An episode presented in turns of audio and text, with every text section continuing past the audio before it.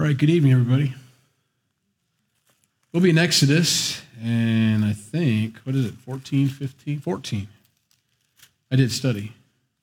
In fact, Aaron was so impressed that I gave him my notes at 2 o'clock this afternoon. He says, Man, you're on fire. So I know, way ahead, way ahead of the game today.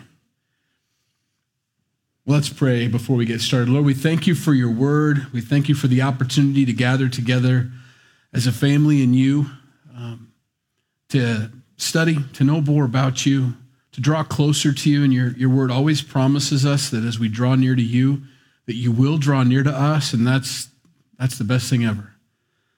I pray the same for the kids in their classrooms, that uh, as the teachers share your word and the lesson that you placed on their hearts to give out to these little hearts, that as those little kids draw near to you, that you draw near to them, that they know you and know that you're there. And uh, just fall more in love with you like we have. In Jesus' name we pray. Amen. A couple announcements. I'm kind of excited. We had our post camp meeting and went over some things, things we can improve on. We did secure the camp out at Mazingo uh, for August 4th through the 7th. So those will be our dates for 2021. I know it's early, but I'm excited that we got them, okay? Uh, it's exactly what we wanted and it was available. And so we, we took it. Along with that, I contacted the University for Moera, which usually takes a while for them to respond. And the next day says, Yep, August 6th um, is all yours. I've scheduled the whole thing. So we got trap shooting and the uh, the ropes course and, and all. So that's set along with all the canoes.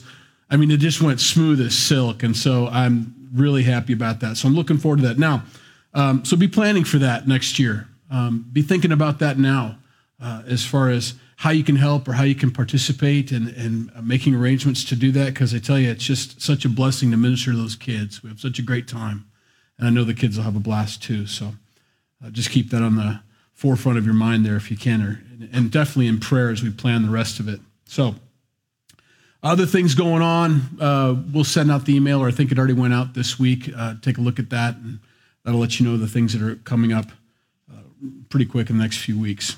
Chapter 14 of Exodus, they cross the Red Sea. Very exciting chapter. Most of us know it. We've all heard of it or watched a movie about it or uh, colored a coloring page in Sunday school about it or whatever. But uh, last week was really important to understand and to remember before we get into this 14 that God has set up a pillar of fire and a pillar of smoke to lead them through the place and to the place that He's promised them. God always starts off with declaring what He's going to do, and then He does it. And He always, always is faithful to do it. Always.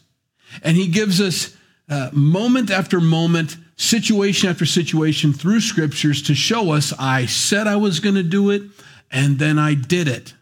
Just so we get that pattern in our minds because we're going to have to walk with the Lord and He's going to tell us and give us promises for our lives. And we have to really believe Him because He's going to fulfill those promises. He told the disciples, I can see that you're upset. I see that you're sad that I'm going away. But if I don't go away, that's going to be unprofitable for you that I don't go away. Because if I go away, I'm going to prepare a place for you. And when I return, I'm going to take you to that place. So it's good that I'm going. And he wanted them to know that and still, and they didn't get it. They heard him say the words, but you know how people are when when when you're talking to them and they're already thinking about what they want to say next, you're tuned out. They're not hearing you anymore. They're just waiting for you to get done. Mm-hmm, mm-hmm, mm-hmm. Yeah. And then they jump into the conversation with what they've been wanting. They didn't hear a word you said. And oftentimes with the disciples, that's how it was. Guys, why are you fighting about who's the greatest? Don't you know that the least in the kingdom of God is the greatest? You got to serve all in order to be the greatest. And they're like, yeah, yeah, yeah. But, but really, who's the greatest? okay.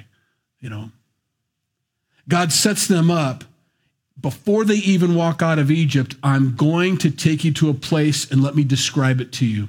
It's a place of milk and honey, it's a place of peace. It'll be your place. You'll have your own vines, your own uh, fig trees. You're going to have your own property. It's exciting. No more working for other people. No more lands given or, or, that you have to raise stuff on for other people, and you get to keep a portion of it, but they get the rest of it. No, no more of that. It's your own place, and I'm going to be there. I'm going to dwell there with you, and it's going to be exciting. It's the promised land. That's why it's called that. I promised it, God says. I promise you this land. And when God makes a promise, you can swear by no one higher than him. And he says, I promise you that's your land. That's something you can take to the bank. And he wants him to. And so he tells him that ahead of time I'm going to lead you, I'm going to take you there. Now follow me.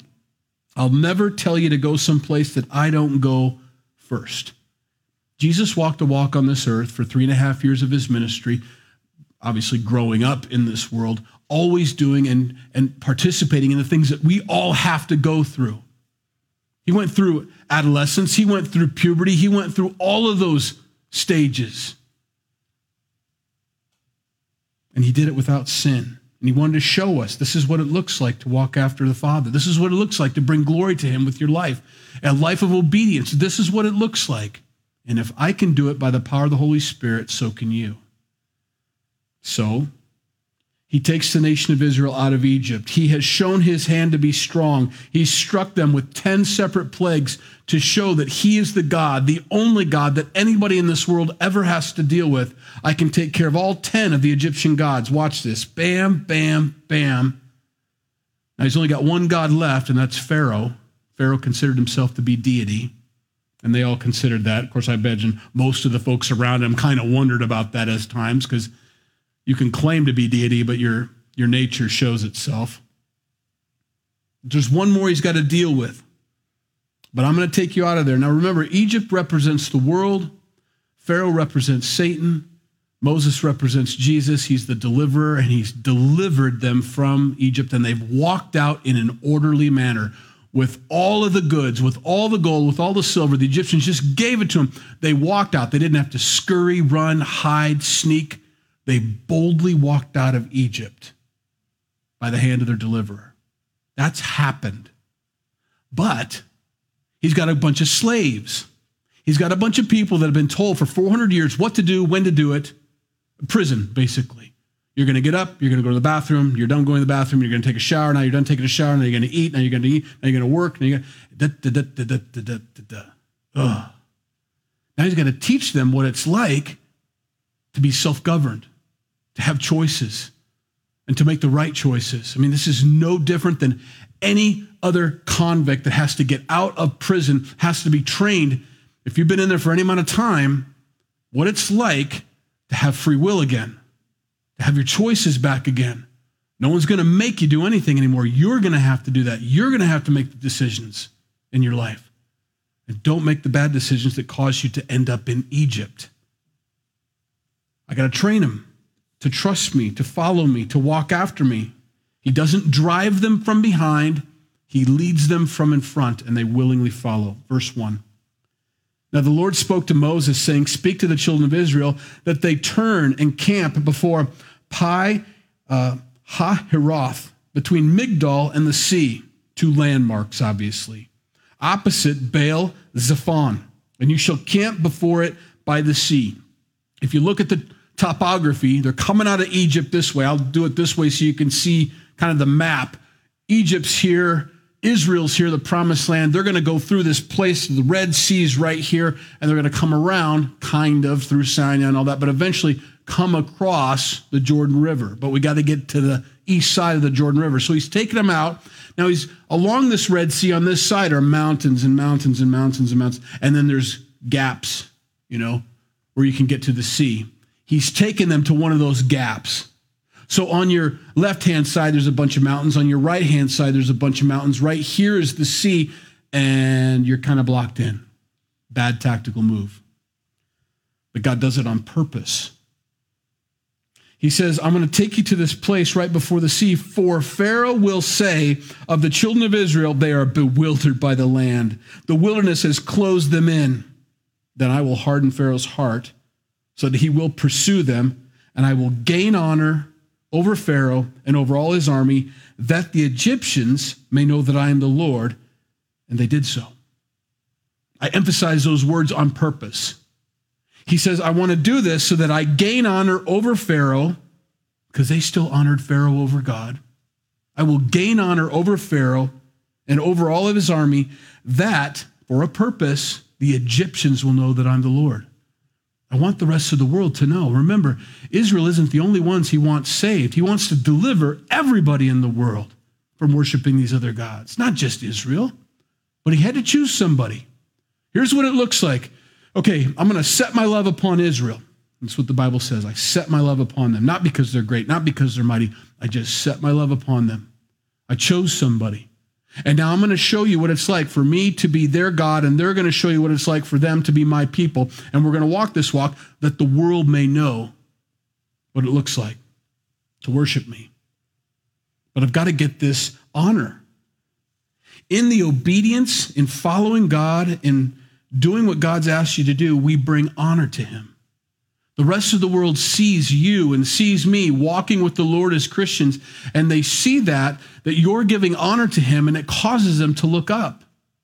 Now, as a Christian, as I walk, I don't do it right all the time, obviously. I make mistakes, I sin, I blow my witness. Maybe that's a better way to put it, because I want a witness. I want the world to see what it's like for me to be governed by God, but sometimes I don't let myself be governed by God. But for the most part, I'm supposed to be governed by God. The world sees that and they see, ah, okay, so that's what it looks like. And it brings him honor.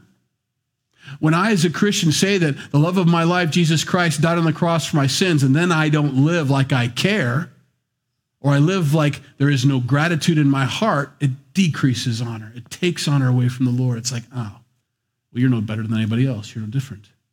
You, you act like everybody, why would I need this God that you have if this is what it looks like, kind of thing? It decreases his honor. God does this on purpose.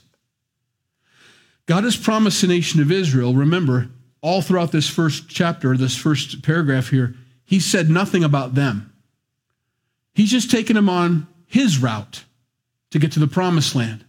Nothing's changed in the promise. You're going to go to the promised land. I'm going to lead you. No harm's going to come to you. Everything's going to be fine. And that's where their mind needs to be. That's where their heart needs to be. But I'm doing a work in your path so that the rest of the world might come to me. I'm going to take you to this place so that he says you're bewildered, but you shouldn't be bewildered. I'm going to take you to this place so that he thinks he's got the upper hand and I'm going to gain honor over him as I do this amazing work. I'm taking you to a tough spot to where I'm going to have to be your defense. You should stand there boldly and watch me be your defense, and he will be humbled in the process and hopefully bring Egyptians to know me. Guys, that's our walk with the Lord. Now, at first, we're a lot like the nation of Israel. When we first get saved, we kind of fret about everything. You know, I don't know. I trusted in God. I got baptized. I think I'm still saved. I'm not so sure today. And we wonder and we fret and we wonder, and God's like, You're still good. I'm just trying to. But as you get older, we ought to start walking around like some of these Old Testament prophets who come out of their hermit cave once in a while and say, Yeah, I guess God wants to talk to everybody. Repent. And then goes back into his cave. Totally bold. What do you mean, repent? You old coot. You're nobody. You're no rain. See you guys later. Goes back into his cave. Just that boldness of a believer. Someone who absolutely knows for sure that God has got them in his hand, that everything I do is going to be fine. I'm, I'm here to serve him. Makes no difference about myself or where I am or whether I live in a cave or not. Who cares? But I, I'm here to serve him. I want to get to that place that after 30 years of walking with Jesus Christ, I'm like that old prophet what do you want me to do? All right. You know, and step out. You think about some of these Old Testament prophets who, uh, remember when they were caught in the city? Much like this situation, you're caught between a, a rock and a hard place. They were in the city, and the and the, the prophet's servant was like, What are we gonna do? They've surrounded us, they're building a siege against us. And the old prophet was not concerned in the least. And he simply said, Lord, open his eyes that he may see. And as God opened the servant's eyes, this, this humble little guy who's just walking with the Lord and trying to follow the prophet opens his eyes and he sees the chariots of the army of the Lord that were invisible prior. And he shows this army surrounding them. He says, Oh, woe is them. Not woe is us, woe is them. But the old prophet knew it the whole time. Let him see what I see. That's where we old saints come in handy. The young saints need us old saints to be showing that walk. Not only are we witnessing to the world, but we old saints that have been walking for a while ought to be like, cancer? oh, okay. Well, I guess I'm going to be ministering to the guys at oncology. And there's a nurse over here that doesn't know the Lord, and that's fine because I don't count my life dear to myself. None of these things move me. We got to get to that place as old seasoned saints. Now, some of the young folks are like, oh, you know, but they need to watch us old seasoned saints walk that walk like a couple old prophets coming out of a cave. Keep that in your mind the rest of your life. Imagine your beard down to your knees, and if you're a female, your hair down to your toes. And you kind of come out after crunching on some locusts and honey. Just keep that in mind, you know? That's us. I need to teach them to trust me I'm going to put them in a place where I'm going to have to defend them or they're going to have to feel the defense. In Matthew chapter 5 verse 16 says, "Let your light so shine before men that they may see your good works and glorify your Father in heaven." That's the point. Let people see your good works that God might get glory through this. John 5, 22 through 23, for the Father judges no one but has committed all judgment to the Son, that all should honor the Son just as they honor the Father. He who does not honor the Son does not honor the Father who sent him. We bring honor. Jesus showed us that, taught us that. And he says, Now I want you to be sons and daughters of the Most High God. I want you to bring honor to God like I brought honor to God. And how did Jesus bring honor to God? By believing him and walking in obedience to him. Now, it was told the king of Egypt that the people had fled, and the heart of Pharaoh and his servants was turned against the people. And they said, Why have we done this? That we have let Israel go from serving us? So he made ready his chariot, took his people with him. Also, he took 600 choice chariots and all the chariots of Egypt, with captains over every one of them. And the Lord hardened the heart of Pharaoh, king of Egypt, and he pursued the children of Israel. And the children of Israel went out with boldness. Don't forget that. that's how they started, you know. So the Egyptians pursued them, all the horses and chariots of Pharaoh, his horsemen and his army, and overtook them, camping by the sea beside Pi Hahiroth before Baal Zephon. Teachable moment. This is a teachable moment. God is always looking for teachable moments. He doesn't want us as Christians to have normal, boring lives. I know that's what we want. Oh, I just want to be saved and live a quiet, humble life, which he does say in Scripture that we should live a peaceable life, kind of humble, quiet to ourselves.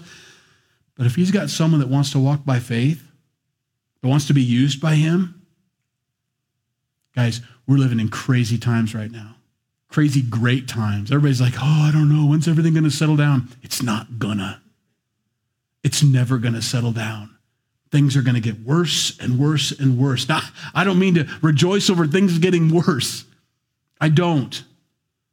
Our prayer in the Father's prayer, our Father who art in heaven, hallowed be thy name, thy will be done. I, drew a blank. I'm pulling a Biden.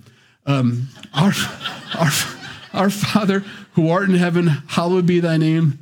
Finish it. I, you know the thing.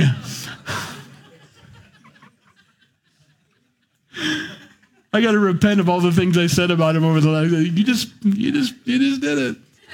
Okay, cognitive test coming my way. Your, your will that's done in heaven, I want it done here on earth. That's my prayer. I want your will to be done on earth. Now, Satan doesn't want God's will to be done on earth. But I do. So when I say these things are going to get worse and worse, that's only because I've read the Bible and I know how things turn out. I've read the end of the book, the prophecies about how things are all going to unfold, and they are. The significance of the peace accord that was just struck between Israel and the UA down the, the, the, the crescent, the whole, it's amazing. It's biblical. It's Ezekiel 38. It's being laid out and prepared. I mean, just a few years ago, it was the opposite. Those that the Bible said were going to come against Israel were their best friends. And everybody's going, well, this isn't lining up like scripture. And in a matter of two years, it just flipped. That those who were enemies are now friends, just like the Bible said they were going to be. And those who were uh, friends are now enemies, just like the Bible said it was going to be. We're set up for Ezekiel 38, that battle. And so when I say this, I'm excited because that means Jesus is coming very, very soon. The rapture is going to happen at any moment. We have no idea. We may not even make it through this week before the rapture takes place, if this night, to be taken home to be with the Lord. Those who trust in Jesus. Those who don't, man, hold on, because you're in for a seven year great tribulation, a time of which the world has never seen before. Read Revelation 6 through 19. That's what's coming.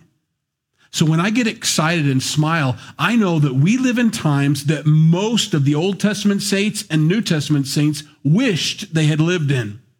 Oh my goodness. It's really happening. Paul was so excited. The New Testament church was like, I think it's going to happen tomorrow. This is great. And they sold other stuff and they lived in a commune. And pretty soon, wait a minute, it ain't happening as fast as we thought it was going to happen. And they ran out of money. Everybody had to go back to work. But I want you to keep living, they said, like it's going to happen tomorrow because you never know. It could happen anytime. And we live in times where prophecies are being set up. The Ezekiel 38 battle is going to take place. We'll probably see it before the rapture happens. We'll see this all happen. It's exciting. It's not the it's not the Megiddo battle. This is a different battle, but so I get excited to know that I live in a time where I could even be mealy mouthed and milk toast and spineless and talk about let's just all, you know, go to church and sing kumbaya and say, although kumbaya is a great song, we're going to sing it at camp from now on. We don't want to be known for, I don't want to be a passive Christian. I don't want to be passive. I don't want to sit around and wait for it to happen. Man, I do not want to be sitting on my couch and I'm there more than I probably should be, and get raptured off my cushion, you know? This would be a great time, wouldn't it? Where were you when the rapture happened? In church, where I'm supposed to be, you know? Kind of thing. Just dodged the ceiling and got out of here, and it's going to happen. It's coming. It's a teachable moment. The Egyptians think they have the upper hand. The world thinks they've trapped those foolish people, these Israelites, that they just should have never let go. We want our servants back. Luke chapter 10, verse 19 says, Behold, look, I give you authority to trample on serpents and scorpions and over all the power of the enemy, and nothing shall by any means hurt you gives the church that authority, sends out these disciples by twos and says, I want you to go out there and minister, and I want you to know you have this power also at the same time. Don't be worrying about your health. Be talking about Jesus with everybody you know. Tell them.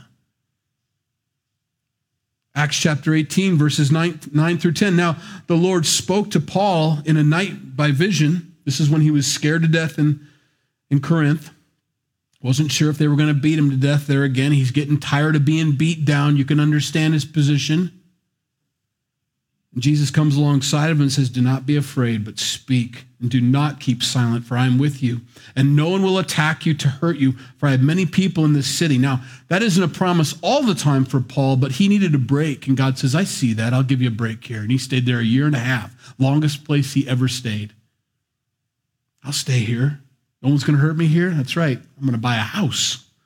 You know, I'm not moving on. It got old getting beat down. Give him a break. God gives the nation of Israel this. I told you I'm going to take you from here to there. My route, my choice. This is the way it's going to be. I want to go this way. But, the, but this looks impossible. So did a billion frogs coming out of the Nile sound impossible. So did the entire Red or the whole uh, Nile becoming blood. That was impossible too. It's what I do, God says. I do the impossible. I like to show my hands sometimes that I don't, I'm not bound by your laws of creation because I made those laws of creation. I can step outside of those and do stuff. That shows me to be the creator. So that you know that you don't worship the thing I created, but the one that created those things. I like the impossible, God says. And when Pharaoh drew near, the children of Israel lifted their eyes, and behold, the Egyptians marched after them, So they were afraid. And the children of Israel cried out to the Lord. That's a prayer, right? But look what they do right after they pray. Then they said to Moses, Because there were no graves in Egypt, have you taken us away to die in the wilderness? Why have you so dealt with us to bring us out of Egypt? Is this not the word that we told you in Egypt, saying, Let us alone, that we may serve the Egyptians? For it would have been better for us to serve the Egyptians than that we should die in the wilderness. Man, their first obstacle, physical obstacle that they see, it's not even a spiritual one just a physical body of water, some mountains, and a, a, a bunch of crazy people that God has beaten up 10 other times before, saying, We're going to really get you this time. And their thought is, This is it. The 11th time is a charm. No. No, I'm going to do to them like I've done 10 other times. I showed you 10 times in Egypt how I can defeat the world. Okay? You, you applied the blood of the lamb to the outside of your doorposts of your home. I, you're completely protected from the angel of death. Now I've delivered you after you believed me and applied that blood. As a Christian, we believe on Jesus, we trust him, we apply the blood of his death on the cross for our sins, and we walk out with the deliverer. What makes you think now that I've done this great work at the cross, Jesus says, that I'm going to leave you to flounder and die now that you're following me? somehow or another, as Christians, we get it in our mind well, this is it. I'm going to be the guy that blows God's witness, and for the first time in history, he's not going to be able to keep his word. I, think we should say that out loud. The next time I am worried or scared about the situation that I'm in, and God has to be my deliverer, that I need to say this out loud with my doubt God, you're going to blow it. You're finally going to blow it. it. It hasn't happened yet, but this will be the first time in history that you've blown it. And I think that'll snap us out of our ridiculous thoughts. Of course, he's not going to blow it. He's never blown it. He's never not fulfilled his promises. He's never not accomplished what he said he was going to accomplish. He's never, ever, ever not kept a promise. He always does. But not this time, they said. Didn't we tell you it would have been better to say? Well, I don't remember that. Maybe they said it, it's just not documented. I don't remember once saying, hey, just leave us alone. We're enjoying the slavery here. Got choices. I was thinking about at this time um, the cross, and Jesus was flanked by two criminals, and we remember those guys. And while they're all three on the cross there, Jesus in the center, one on his left, one on his right, one's mocking him. Actually, on the cross, dying on the cross, joining the crowd, mocking Jesus. But the other guy on the other side says, I'm not with all these people. I completely believe you. Please remember me when you come into your kingdom. And he says, Surely you're going to be in the kingdom with me today. You had two guys in the exact same situation it's a choice. It's absolutely a choice. And it's it's it's beyond me how the guy on the left could actually decide to follow the crowd and say, "Yeah, yeah. You're dying, man." That's really the last thing you want to say? Mm-hmm. He says, "Yeah." In Psalm 106, verses 7 through 10 Our fathers in Egypt did not understand your wonders. This is the psalmist writing about this very situation later on. They did not remember the multitude of your mercies, but rebelled by the sea and the Red Sea. This little thing we just read, God considers rebellion. The fact they're not running back to Egypt, they're not even moving, they're just complaining about where they are and how God is not going to be faithful. And God calls that rebellion. It's that simple. I like to make rebellion a lot worse than what it really is. Rebellion is, rebellion is simply me not believing God at His word. That's rebellion. Nevertheless, even though they were in rebellion, verse 8, He saved them for His name's sake, that He might make His mighty power known. He rebuked the Red Sea also, and it dried up. Spoiler alert. So He led them through the depths as through the wilderness He saved them from the hand of him who hated them and redeemed them from the hand of the enemy. He did everything he said he was going to do despite their unbelief. Now, um,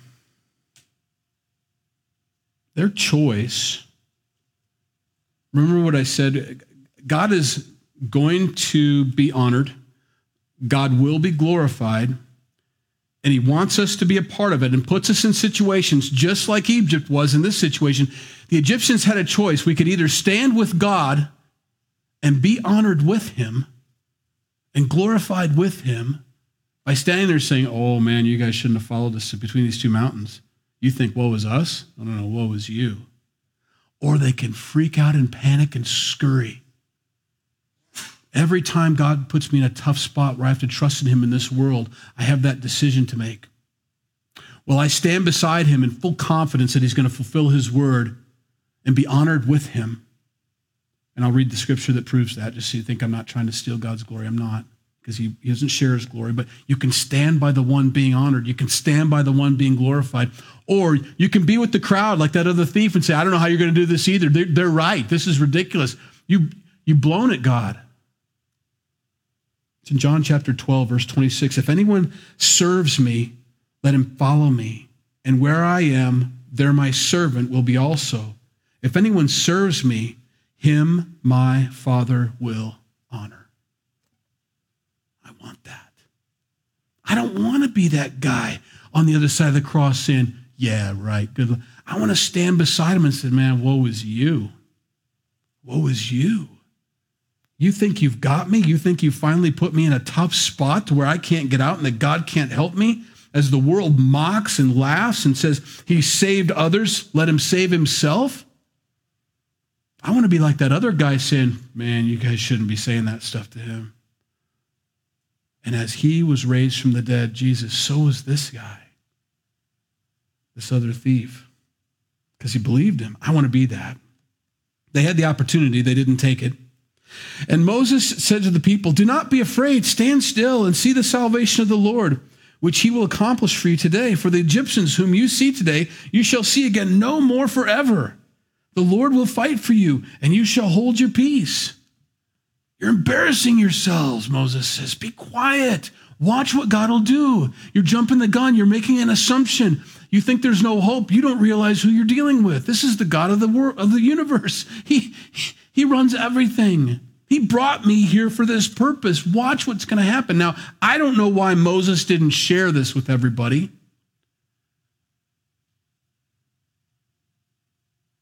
I mean, God specifically at the beginning of this chapter spoke to Moses and told him his plan. Would have been nice to pass that on. Okay, now he's going to take us into a tough spot. The Egyptians are going to come, just so you know, but it's okay. He's going to get us out of it. Might have helped. Now, I don't want to second guess Moses. Maybe he did tell him. It just isn't documented here. I want to tell you. That's why we do what we do up here. That's why we teach in any Sunday school classroom or anytime anybody's up here is we want you to know. God says, I want you to know me. I want you to know what I'm going to do. And I want you to see me fulfill it. I want you to walk by faith. Don't be afraid, Moses says. Don't blow your witness. Don't be scurrying around. No, oh, God, we look stupid. And the Lord said to Moses, Why do you cry to me? Why are you crying out to me? Did you not see the 10 plagues? Thought that was pretty cool when everybody else is in darkness and only you guys had light. You remember that? Remember when all the cattle died and yours didn't? Do You remember all the times where the frogs and none, you know, you guys had to deal with that stuff? I made a distinction. I want you to see that. Why are you crying out to me? And as a Christian, as someone who follows Jesus, I'm embarrassed. I'm ashamed when I do that. Oh, God. Why are you crying out? Because I think you're going to blow it finally. Say that out loud. It sounds stupid when you say it out loud. I'm sorry, God. Tell the children of Israel to go forward you don't see that very often in the Bible. What are we supposed to do before we do anything? Seek the Lord, right? Pray. Why are you crying out to me? Tell the children of Israel to go forward. You don't need to be praying. You don't need to be asking me anything right now. You don't need to be wondering about things. You need to go forward. You need to move. You need to do it. We're going to the promised land. You don't need to ask anything else. I'm going to take you there. But lift up your rod and stretch out your hand over the sea and divide it, and the children of Israel shall go on dry ground through the midst of the sea. And I indeed will harden the hearts of the Egyptians, and they're going to follow you. So I will gain honor over Pharaoh and over all his army, his chariots, his horsemen. Then the Egyptians shall know that I am the Lord when I have gained honor for myself over Pharaoh, his chariots, and his horsemen. Again, repeating why we're doing what we're doing. God, take my life and let it be consecrated unto thee. As a Christian, we say that. Great. Now, I'm going to put you in some really tough spots, and you're going to walk by faith and believe me, and the rest of the world's going to see it, and we're going to team up. Boom. Or you're going to freak out and run around in circles, I'm going to, oh, okay, well, I'm going to get him out of it anyway and bring on her. and he, she look ridiculous. Some scriptures. Judges 6, 36 through 40. So Gideon said to God, I understand fleeces. I understand the purpose of this, but I want to tie this scripture in with what we just read about. You know what? Quit crying out to me and go forward. God had called Gideon for a purpose. He wanted him to do it and him alone. You don't need any buddies, any pals, any friends. I will be your strength and your right arm. So Gideon said to God, If you will save Israel by my hand, as you have said, if? Look, I, I shall, I'm going to read it this way because that's how I feel about it. I'm sorry. I shall put a fleece of wool on the threshing floor. If there is dew on the fleece only, and it is dry on the ground, then I shall know that you will save Israel by my hand, as you have said. In other words, you're not going to believe God unless the unless the cloth is wet. hmm And so, when he rose early the next morning and squeezed the fleece together, he wrung out the dew of the fleece bowl full of water. Are we good yet? Not yet, says Gideon to God. Do not be angry with me, which means he knows he shouldn't be doing it. Don't be angry. Why? Because I know you don't like it when people challenge you and doubt you and aren't sure that you mean what you say you say. Don't be angry with me, but let me speak just once more. Let me test. I pray, just once more with the fleece. Let it now be dry only on the fleece, and on the ground be wet. And God did so that night. It was dry on the fleece only, but there was dew on all the ground. All right. I understand fleeces, and it's a thing that Christians just use far too often. I'm sorry. Far too often. I want to get to the place where I'm in my cave, beard down to my knees, ladies, hair down to your toes, and God says, Come out of the cave and tell them it's not going to rain. And we walk out and say, No rain. And we go back in. If you really want me to say that, God, I'm going to lay these rocks out here, and if they're rearranged in the morning, okay. I mean, at one point in it's such a beautiful scripture, and I've taken it to my to heart from the very beginning when I first trusted Jesus for my salvation. He says, I want to guide you with my eye. And that jumped off the page, spoke to my heart. I want to guide you with my eye. In other words, I'm just sitting there looking at him. He looks over here, and I'm like, What are you looking at? We're going to go over there. We're going to do that. I want to be that guy. I have a dog that actually whines and cries every morning if I don't take a tennis ball, sit on my front porch, and throw it about 10,000 times. I'm on my phone. That's just what I do in the morning. I'm sitting there, and all of a sudden they're sitting there. You know, I, sometimes I throw it too far, whatever. It's constantly that dog is just watching the ball. I want to be that with Jesus. He doesn't expect me. He doesn't call me a dog. He calls me a friend, but I want to be like, what are we doing today? And he wanted to look over there and say, that person. All right. you know, that's what I want to do.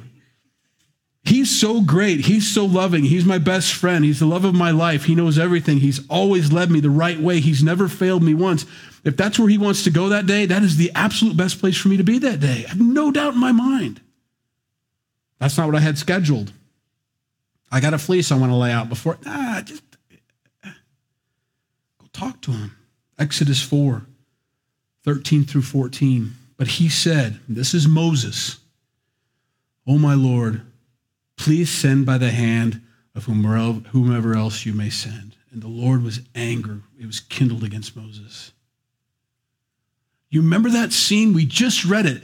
Time after time, Moses says, I don't know how to talk very well. Fine, I'm going to let Aaron do it. I don't think they're going to believe me. Do the leprosy thing, make the stick turn into a snake thing. And then finally gets to the place that's really in his heart I don't want to go.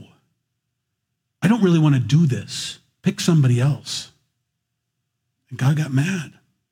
He said, I don't want to do that. Even Jesus in the New Testament, Luke chapter 9, verse 41 said this Then Jesus answered and said, O faithless and perverse generation, how long shall I be with you and bear with you? Bring your son here. He documents that not only in Luke, but also in Matthew and Mark, the same situation. Jesus got tired of people not believing. What is it that I've done that causes you not to believe? Was it the 5,000 that I fed with two fish and five loaves, or five loaves and two fish? Did that cause you to doubt me and my ability and my powers? Maybe it was when I raised that little girl up from the dead. Did that throw you for a loop and you thought maybe I wasn't able to do this stuff? What is it that I've done that caused it? How about fishing, Peter? When you couldn't find anything all night long, and I said, cast your net on the other side of the boat, literally a six foot difference, and you couldn't even hold, pull them all in. What is it about me that is untrustworthy, Jesus would say to any one of us? Well, nothing. Of course you're trustworthy. Then don't be unbelieving, he says. John chapter 20, verse 20 said to Thomas, Reach your finger here and look at my hands. Reach your hand here and put it to my side. Do not be unbelieving, but believing. Believe me. Verse 19. And the angel of God Who's that? Capital A, capital G. That's Jesus in the Old Testament, the angel of God, who went before the camp of Israel, moved and went behind them, and the pillar of cloud went from before them and stood behind them. So it came between the camp of the Egyptians and the camp of Israel. Thus, it was a cloud of darkness to the one, the Egyptians, and it gave light by night to the other, the Israelites, so that one, so that the one did not come near the other all that night. Egyptians are like, where'd they go? And the Israelites are like, why are they not attacking? Well, because Jesus is right there protecting you. I will be your guard. I'll be your rear guard, your forward guard. I'll be your defense. Then Moses stretched out his hand over the sea, and the Lord caused the sea to go back by a strong east wind all that night, and made the sea into dry land, and the waters were divided. So the children of Israel went into the midst of the sea on the dry ground, and the waters were a wall to them on their right hand and on their left. And the Egyptians pursued and went after them into the midst of the sea. All Pharaoh's horses, his chariots, and his horsemen, they're brave. Let's catch up to them. Really? Into the parted waters that got, okay, that they did. Now it came to pass in the morning watch that the Lord looked down upon the army of the Egyptians through the pillar of fire and cloud, and he troubled the army of the Egyptians, and he took off their chariot wheels so that they drove them with difficulty. And the Egyptians said, Let us flee from the face of Israel, for the Lord fights for them against the Egyptians. Can we go back yet? God always provides a way of escape. I can't go forward. I can't go to my right, to my left. The enemy's behind me. How am I going to get out of this? 1 Corinthians chapter 10 verse 13 No temptation has overtaken you except such as common to man but God is faithful, who will not allow you to be tempted beyond what you are able. But with the temptation will also make a way of escape that you may be able to bear it. There's always a way out. You just can't see it sometimes, but if you walk with the Lord, He is always going to provide a way out for you. Verse 26. Then the Lord said to Moses, Stretch out your hand over the sea, and the waters may come back upon the Egyptians, on their chariots, and on their horsemen. And Moses stretched out his hand over the sea, and when the when the morning appeared, the sea returned to its full depth while the Egyptians were fleeing into it. So the Lord overthrew the Egyptians in the midst of the sea. Then their waters returned and covered the chariots, the horsemen, and all the army of Pharaoh that came into the sea after them. Not so much as one of them remained. But the children of Israel had walked on dry land in the midst of the sea, and the waters were a wall to them on the right hand and on to the left and on the left. I'll be your defense. Isaiah 52, 12.